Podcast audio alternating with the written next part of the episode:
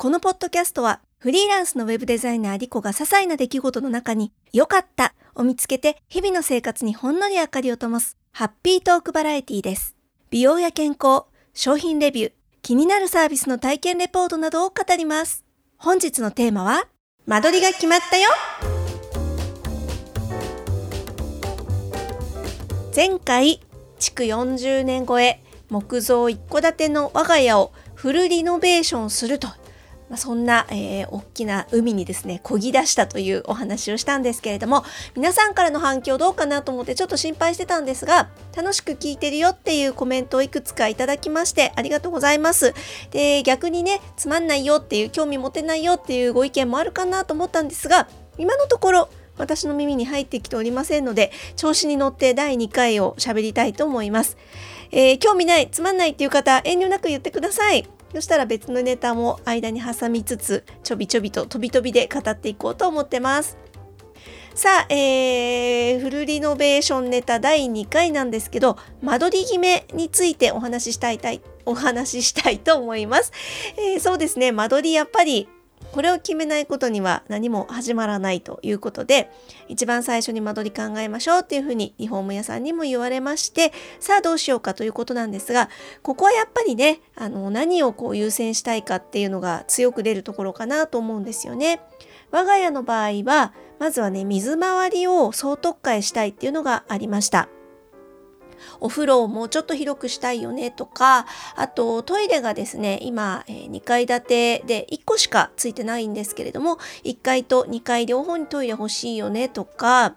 えー、そうですね。あとキッチンもすごく古くなっちゃっている。そして我が家はですね夫と私2人が同時にキッチンに立つことが多いんですけれども、まあ、そういった時にですねこうちょっと通りすがるだけでもどっちかが避けないと通れないみたいな、まあ、通路が狭いみたいな問題もありましたのでこの辺なんとかするためにキッチンもやっぱり、えー、何か形を変えたものを入れないとダメかなみたいなのがありましたのでまずは水回りどうするかどう配置替えをするかっていうのが大きなポイントだったのとあとこれは、えー、リフォームあるあるだと思うんですけれどもリビングダイニングをでっかくしたい。これはね、あの、ご多分に漏れず、我が家もそんな希望を持っておりました。ということで、うちは大きく2つかな。水回りとリビングダイニングの拡充、拡張というところですね。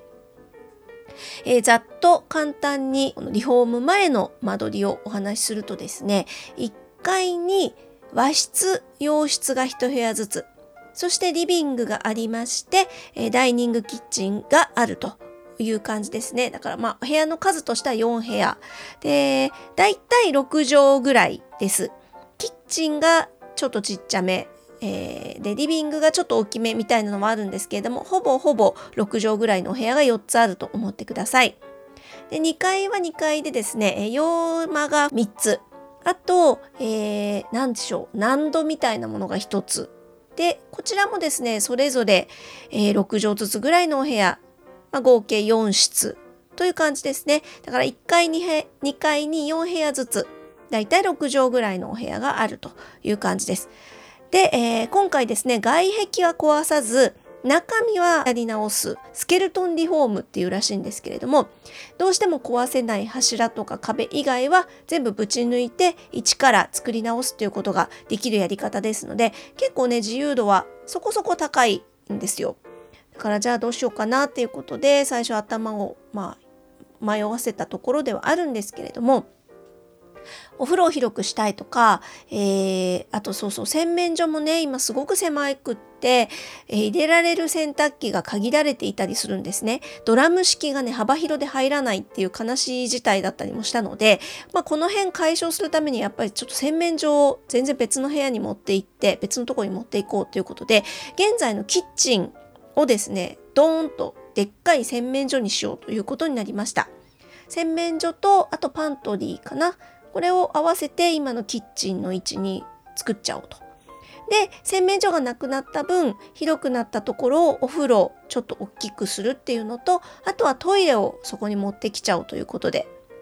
まあ、そんな感じでですね結構大胆に水回りはシャッフルすることになりました。で、えー、キッチンはじゃあどこに持っていくかというとリビングですね。リビングにアイランドで持っていくことにしました。現在和室のお部屋がほとんど死に部屋になっていまして猫がね 猫の部屋になっちゃってて猫が使ってるんですけれども、まあ、申し訳ないんだけど猫にはちょっと立ち退いてもらってですねこの和室を洋室にしてで現在のリビングとぶち抜きにして、まあ、ちょっと大きめのリビングを作ろうと。そしてその一角をもうキッチンとして使っちゃおうという感じにしました。えー、トイレを大きく移動しますので現状トイレはですねリフォーム前は玄関の横が横が、えー、トイレなんですけれどもここをねまるっとまたこれはこれで収納にしちゃおうということで、まあ、あんまりね置き家具を置きたくないなっていうのも結構大きな希望だったんですよ。私が住んでいる場所がですねあの埋め立て地東京湾の埋め立て地で、えー、まあ液状化とかはねどうしようもないんですけれども、まあ、地震が来た場合もちょっと揺れやすいかなっていうことであんまり置き家具を置きたくないので極力収納は、えー、造作で作りたいっていうのがあったんで、えー、玄関横のトイレのところ現状トイレになっているところはもうまるっと収納部屋ちっちゃめの収納部屋にしちゃおうかなとかあとは、えー、新しく洗面所になところ現状のキッチンですけれども、まあ、ここもね結構面積取れますので大きめのパントリーを作っちゃおうとかいう感じで、えー、収納は随所に造作で作ろうかななんてことも考えております。よかっ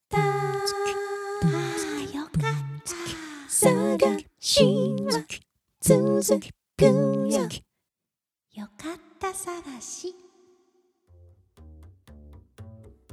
何よりももうさておき間取りを決めてあとは、まあ、このあと水回りどうすんだとかね。キッチン何を入れるんだとかトイレどうすんだお風呂どうすんだ、まあ、この辺は本当に100万200万単位でお金のかかるところなので、えーと、ショールームに通ったりとかたくさんカタログ見たりとかあとはもうほんとね YouTube 様々ですね YouTube 見まくりました。もうこういうリフォーム系の情報発信してるチャンネルは全部見たんじゃないかなっていうぐらい見ましたね。公開した系の動画って参考になりますよね。やっぱり人の経験談失敗談って参考になるので結構ねほんと間取り考える時もああこういうの憧れるけどあんまり良くないんだなとかいうのは勉強しながら考えました。最終的には1階に、えー、キッチンとリビングがくっついたもの。そして大きめの洗面所お風呂トイレ。そして私の仕事部屋。2階には夫の仕事部屋と寝室とあとはウォークインクローゼットそしてトイレを配置するような感じかな。で落ち着きましたね。残念ながらね、ほんと和室が、和室迷ったんだけどね、和室はもう、えー、新しい家には作らないことにしまして、